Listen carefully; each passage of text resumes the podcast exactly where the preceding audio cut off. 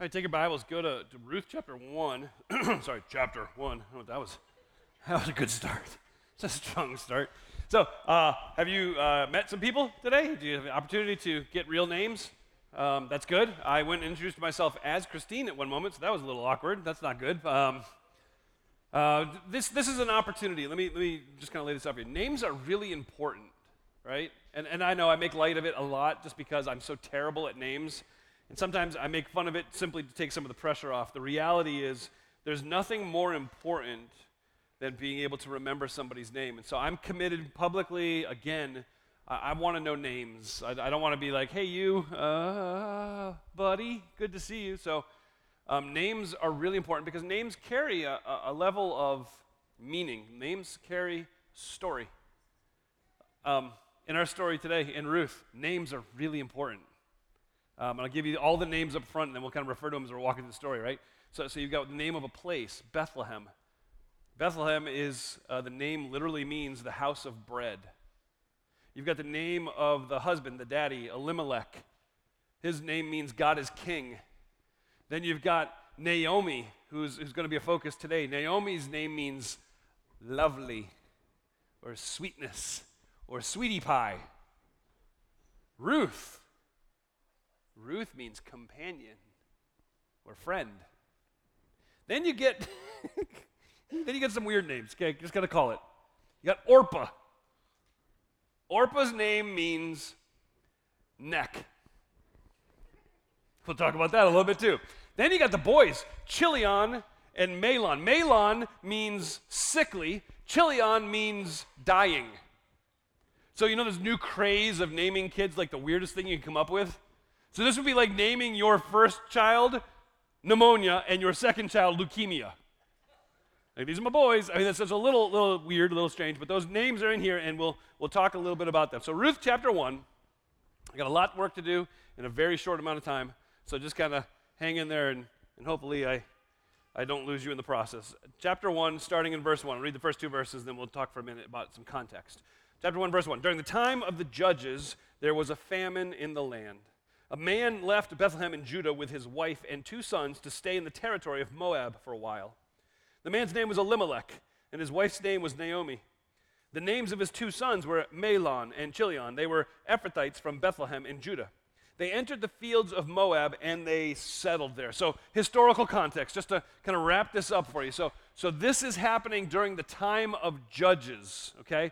The, the time of the Judges is the time in history between the death of Joshua and the ascension of King Saul to the throne, to being the, the first king. So, in that time period in between, that's what it's talking about. And if you remember correctly, the time period in between, the time period of the judges, has this cycle of rebellion that just continues to repeat itself. And let me just kind of walk through it, okay? So, so the people of Israel sin, they rebel against God. God brings consequences in the form of an oppressor and brings dark days. The people, in a response to those dark days and oppression, repent and they call out and cry out to God for help. God sends along a judge, a superhero, who steps in and saves the day. Then the people, with that superhero, superhero get to experience the very goodness of God until they forget God. And when they forget God, they sin and they rebel against God, and God allows an oppressor to come in to bring dark circumstances. And then the people, because of the oppression, are like, Lord, we, we're sorry, forgive us. And God brings in a, a, a judge, a superhero who delivers the people, and they get to experience the goodness of God until they, and it just happens over and over again. And at the core, at the very foundation of that process, that cycle that happened, you, you, just need to look to the left in your Bible by one verse. It's the very last verse of the book of Judges. Judges chapter 21, verse 25 says this And there was no king in those days in Israel, but everybody did whatever seemed right to him.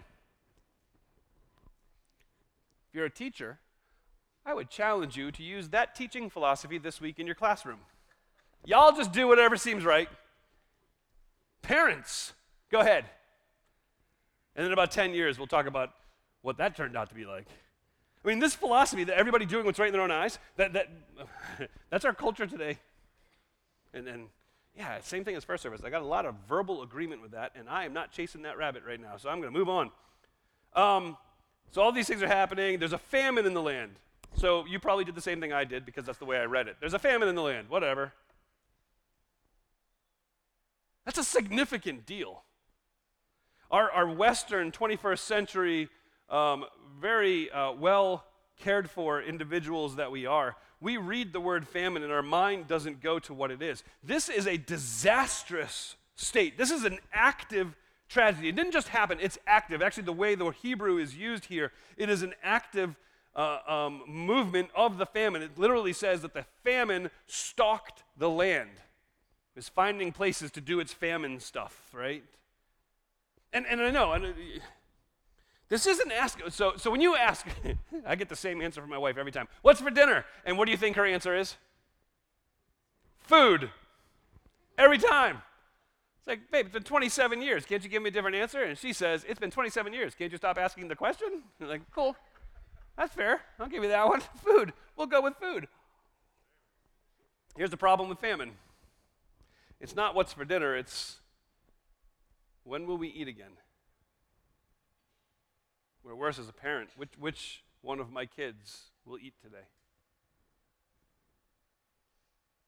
This is happening in Bethlehem, the house of bread. And it has no bread. You've seen pictures of famine when it settles into a land, right? Because there's no rain. The drought just takes over the land. The ground begins to crack from being parched. And that the sun just beats down relentlessly on the, on the dusty fields. And, and if there's anything alive in the, in the fields, it really is. It's this, this brown and crunchy weed that has found some way to live in the, one of the cracks that has developed in, in the parched ground. And as afternoon comes, the hot winds blow across this already parched ground and kicks up all of this dust. And, and everywhere you look, people are, are scavenging for food because the food is completely gone. And in this moment, a man has to look at his wife and his two boys and make a really hard decision. I think we need to go. It's hard, isn't it?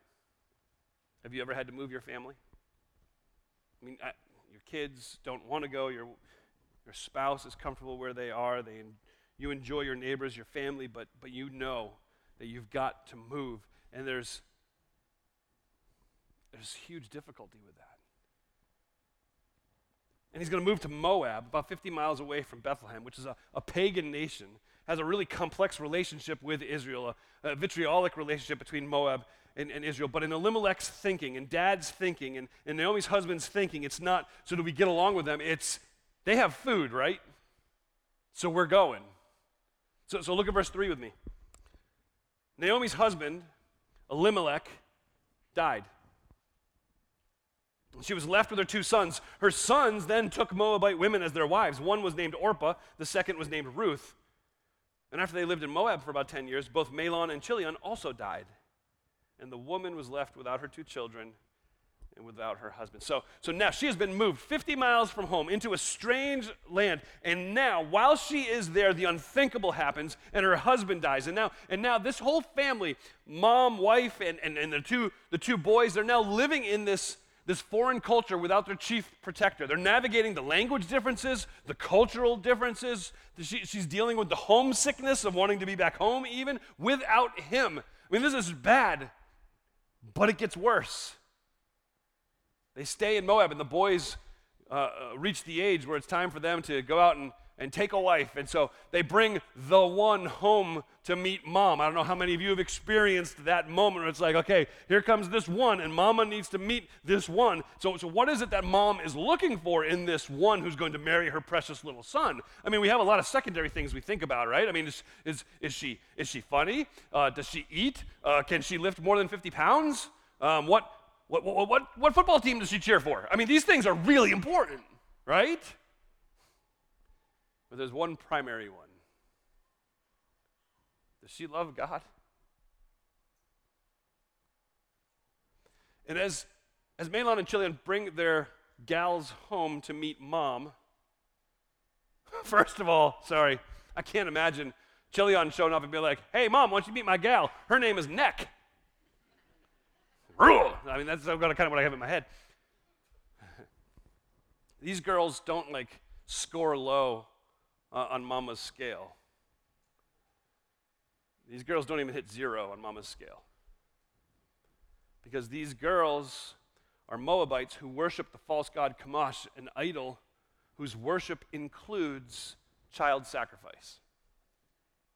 So, mom, your son brings home a girl he'd like to marry, and you're thinking, okay, maybe get some grandbabies. And the first thing you realize is part of her worship is sacrificing those babies to this false god. This is the worst possible scenario for Naomi. And she's powerless to do anything about it. She's lost her husband. Her boys are marrying idolaters. And it gets worse. Because within 10 years, both of her sons, Mahlon and Chilion, die. How hard is this? So, in a relatively short amount of time, Naomi has moved from everything that she has found familiar to a, to a strange, foreign, idolatrous land. She's had to bury her husband in this foreign land. She's seen her, her baby boys grow old enough to get married and then to see them choose idolatrous women and then have to bury her own sons. And beyond the emotional toll, which is easy for me to say because if you're experiencing that in your life, that is a level of devastation that I don't know that you necessarily get beyond, right? But beyond that emotional toll, being a widow in that foreign land, that's a nightmare. That, that's a disaster. She has lost everything. And, and in that culture, she needs to have some sort of male connection, whether it be husband or her sons. And without that male connection, there is no place in society for her, there is no income for her. She's thrown on the mercy of a culture that has little interest in her. And that's where Naomi's living. Verse 6 she and her daughters in law set out to return from the territory of Moab because she had heard while in Moab that the Lord had paid attention to his people's need by providing them food. She left the place where she had been living, accompanied by her two daughters in law, and traveled along the road leading back to the land of Judah. So there they are in Moab, and they're like, We're going home because we just heard the Lord has paid attention to his people. So, so the Lord has broken the famine. That word for paid attention or broken the famine is used in military context to talk about to assemble the troops, to, to call to arms. This is, this is God saying, okay, here we go. Now we're going to deal with this. We're going we're gonna, we're gonna undo this. And so, what rises in this text is a tension. It's a tension that you and I deal with every day. It's a tension that, if you're honest with, you can't possibly solve. And you've got to figure out how to live with that tension. And it's this tension God is not just the one who broke the famine, God is the one who brought the famine. The tension exists between these two characteristics of God. The very first one is God is sovereign, He is highest authority, He rules and reigns over everything. Even, and this is not condoning it in any way, shape, or form, but the last verse in Proverbs 16, it says that even when somebody throws dice, whatever number comes up, God was in that. So, so God is even over the insignificant things, even the lottery numbers. Don't go play the lottery. I did not say that's what you should do. I did not say, hey, Pastor Frank said, God said, play the lottery. That is not what I said. Hmm. But that's how in control God is. There is nothing insignificant enough to escape his attention. He rules and reigns over everything. He's over all of creation, every aspect of creation, even the ones we haven't discovered yet, even the ones we don't understand yet. God is sovereign. God is good. He is loving. He is patient. He is merciful. He is kind. He is gracious. He is for us. God is in control of everything, and God is good. And that's where the tension is born. Because if God is good and God is in control, why did He fill in the blank, right? And so people have tried to solve that tension by saying, okay, here, here's the deal. Here's the deal. This is, this is the way it works. God is sovereign, but he's not good. So God's in control, but he's not good. Not many people land there because that's kind of a, a Greek mythology type approach. Where those Greek myth- mythological characters were the ones who were completely in control, but they were just evil, insecure, mean, cruel, vindictive, and they would just operate with full authority but no goodness. Not a lot of people land there. Where most people land in this tension between the sovereignty of God and the goodness of God is most people will land in this place where they'll say, God is good, but he's not sovereign. That's called open theism. So God loves you and he means well. And when bad things or difficult things happen in your life, He shares in your tears, but He is just as surprised as you are. That's false teaching. God isn't surprised by anything. God isn't impotent. God isn't puny. God is a rock. God is always in control, and yet bad things still happen. So, how in the world do you put these things together and remove the tension? You don't. Deuteronomy 29 is a fantastic 29 29 is my favorite verse. The secret things belong to the Lord our God. That's a cop out. No, it's not. That is my declaration of faith and hope. I don't need to understand everything. He understands everything. It, it, it's talking, it's what we did in Habakkuk, right? Habakkuk chapter 3. Even though everything falls apart, even though everything uh, just, just fails, even though the economy is in complete disaster, yet I will trust in my Lord. It's living in that yet, even though difficult things happen. It means believing Him in the darkness, knowing that there is a tension between the pain you are experiencing and the promise that God has given to you. Does that sound familiar to anybody in the last few months? That is the very definition of why we speak the language of lament to the ears of our God. God, you have promised me these good and wonderful and right things, but this is what I'm experiencing right now. So, so I'm living in this in between, and I desperately want this, what you've promised to me. I don't want this. Why is this here? And that's what we're going to find in the book of Ruth, is living in that yet. Struggling with that difficulty. I really need to move, so just bear with me. The trio packs up. So now you got Naomi, you've got Ruth, and you got Neck, and they're heading towards Bethlehem. In verse 8, Naomi says to them, Now each of you go back to your mom's house. May the Lord show kindness to you as you have shown to the dead, talking about her sons, and to me. May the Lord grant each of you rest in the house of a new husband. She kissed them and they wept loudly. They said to her, No, we insist on returning with you to your people. Naomi is, is being as kind as she can to be to these young ladies. She doesn't want them to go to a foreign land like she has had to experience. She wants them to return home, go back to her gods, find a new husband. And so she, she throws, this, throws this out. It says they're on the side of the road. And you can almost picture this in your mind these three women walking, and Naomi just stopping and be like, Listen, you just need to go home. You can't do this. And they fall each other, and they're hugging, and they're crying, and there's snot flying, all kinds of stuff happening. Those real emotional moments. all right, you're still with me? That's good. We'll keep moving. Verse 11. Naomi replies to them, No, go home, my daughters. Why do you want to go with me? Am I able to have any more sons who could become your husbands? No, go home, my daughters. Go on. I'm too old to have another husband. Even if I thought I was still ho- there was still hope for me to have a husband tonight and to bear sons. Would you be willing to wait for them to grow up? Would you restrain yourself from remarrying? No, my daughters. My life is much too bitter for you to share because the Lord's hand is turned against me. She sneaks in the idea of the Levirate marriage, which means when a, a woman loses her husband and is a widow, uh, many of the traditions were that uh, a close relative would then come and marry the widow to continue the, the family name, to continue the, the family line. And she's like, Girls, I, I don't have any more sons for you to marry. And, and, and I, I'm not married. So, okay, let's just say I, I get married tonight and have boys tonight. Are you going to wait all those years till you can marry them? No, that'd be foolish. Don't waste your time. Don't stay with me. This is hopeless for you. Why? Because God has turned his hand against me. She says, Girls, this isn't bad luck. This is God Himself. This is His doing. Verse 14 Again they wept loudly, and Orpah kissed her mother in law. Ruth clung to her. Naomi said, Look, Ruth, your sister in law has gone home. So we get the picture there. This time through, Orpah's like, Fine, I'm going to go home. So Orpah returns home. Look, Ruth, your sister in law has gone back to her people, to her gods. You should follow your sister in law. But then Ruth says this Don't plead with me to abandon you or to return and not follow you, for wherever you go, I will go. And wherever you live, I will live. Your people will be my people. Your God will be my God. Where you die, I will die, and there I will be buried. May the Lord punish me and do so severely if anything but death separates you and me.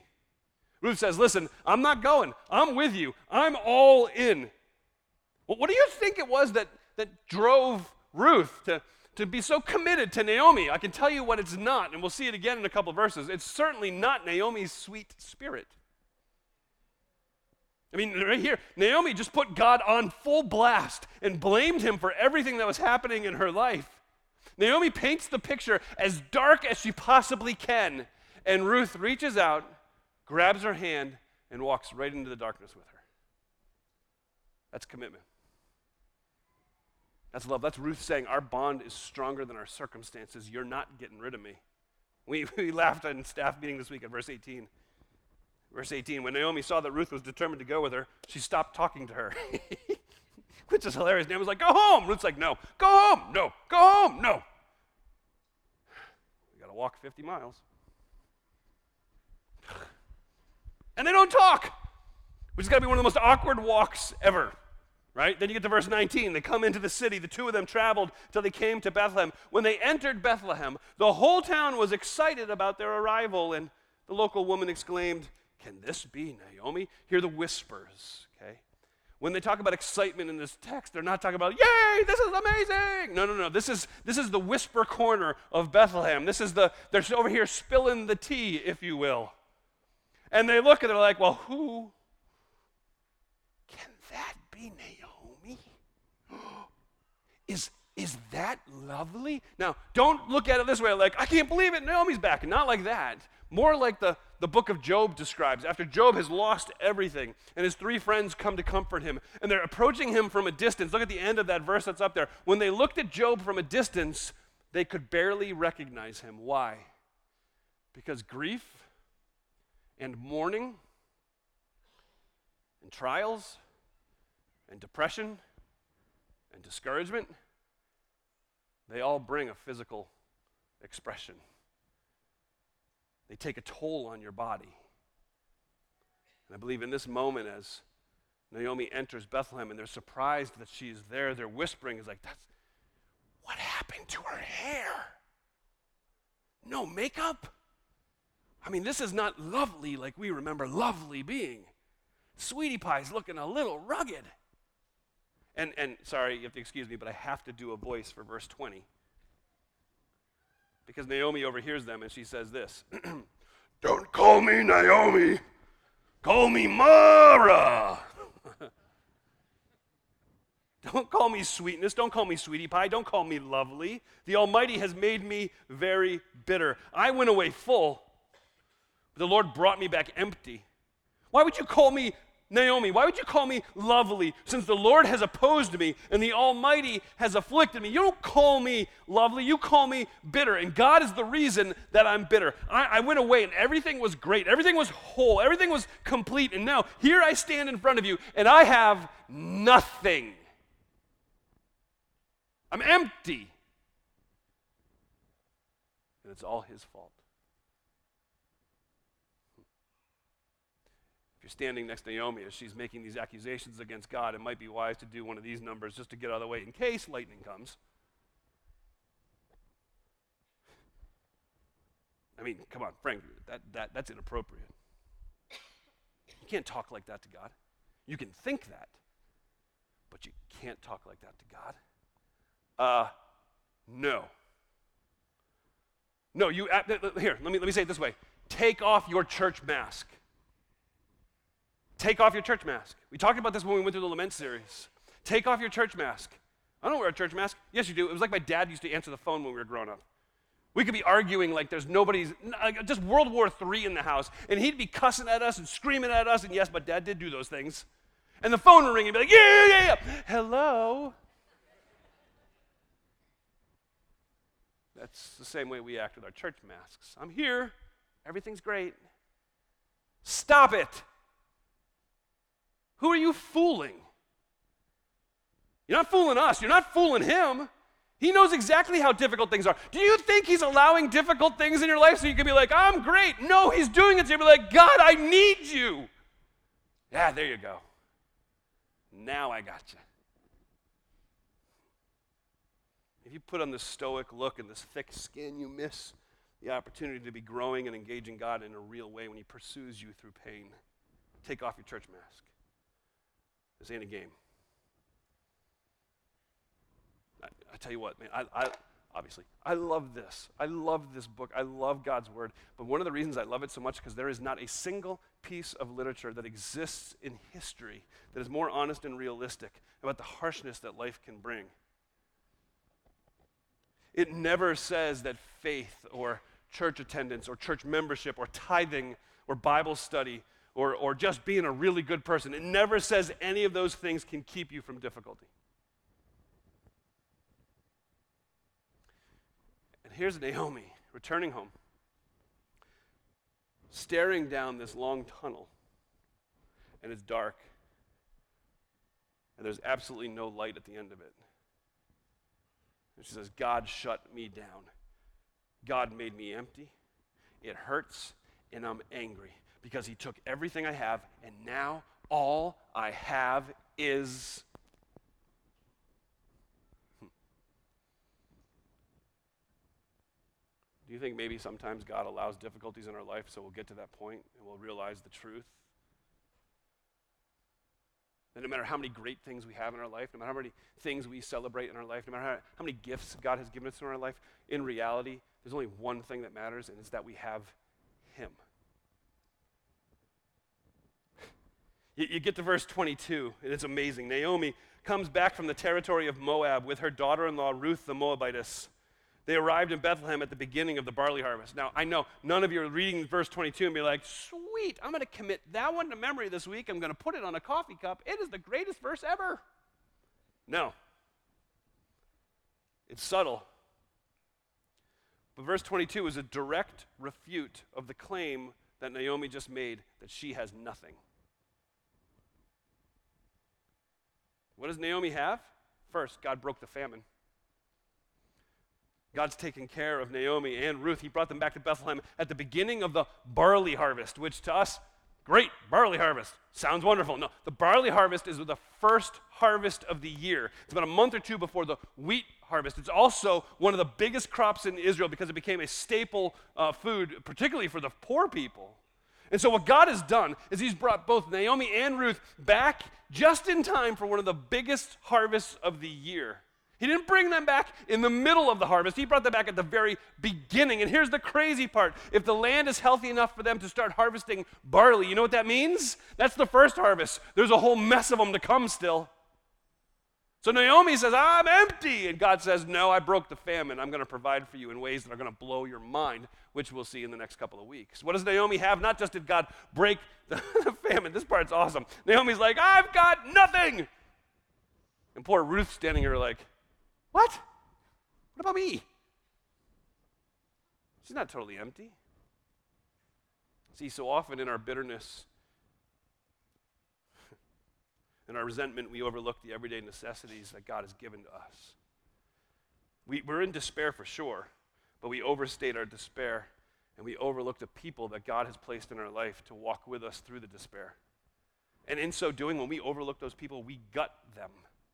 We gut those people who have stayed committed to us through thick and thin, and they haven't wavered in our, their relationship with us. And yet we stand there like, I've got nothing.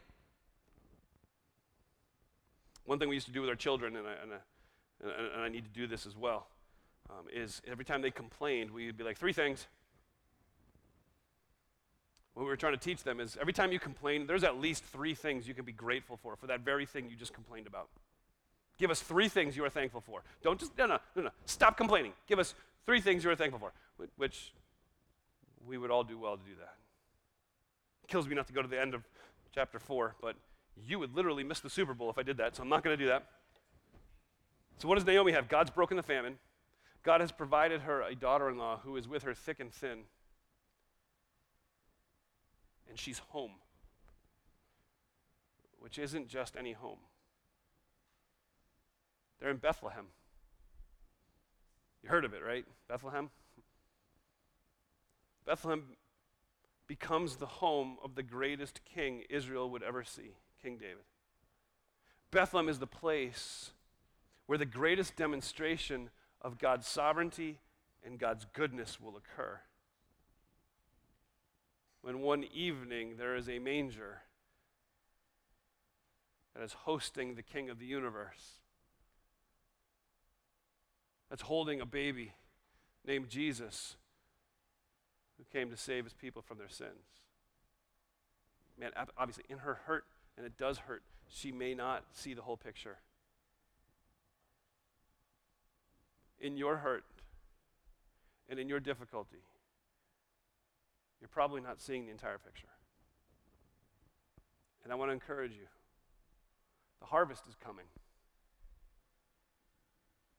The harvest is coming.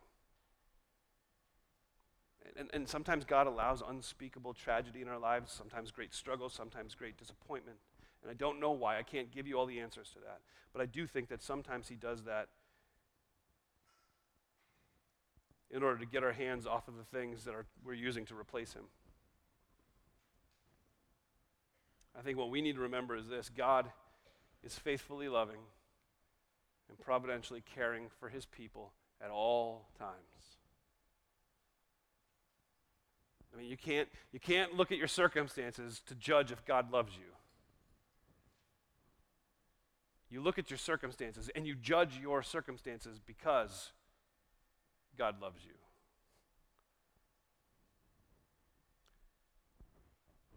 Everything and anything that God has done in your life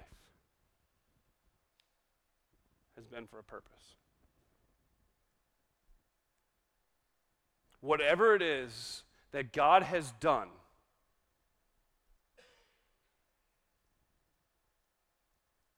what just came to mind?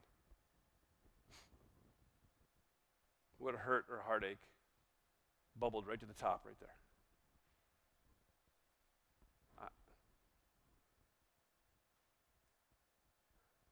whatever hurt or heartache God has allowed. has been because He is getting ready to produce in you this absolutely incomparable eternal weight of glory. We don't know when, and we don't know how. But Paul said, because that is true, and, and this hurt, although it's heavy and it seems much bigger, it is just a momentary affliction. but it's in our life preparing us for this eternal weight of glory. So, what we need to do is not focus on what is seen, but on what is unseen. Don't waste your disappointment. Evidently, my time's up. Don't waste your disappointment.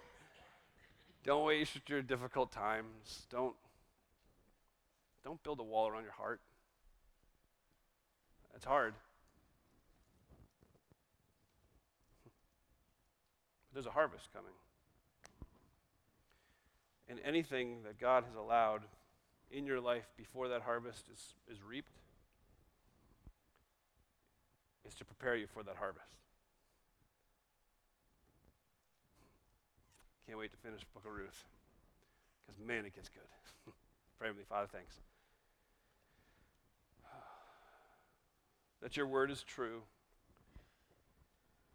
that your spirit is with us, and that you love us. Thank you that no matter how confusing or convoluted I might become in my presentation or speech, that God, your word is very clear. There is nothing that is going to happen in our lives outside of your sovereign control. Thank you that no matter what happens in our lives that may hurt, that we may struggle with, we can know beyond a shadow of a doubt, absolutely 100%, that you are good. That, that if we knew what you know, then we would want the same things in our life right now. God, that's hard. So help us get there. Help us to view the things that have happened in our lives the way you would want us to. And to hold on to you, to let go of everything else. Thank you for Jesus Christ. In his precious name I pray. Amen.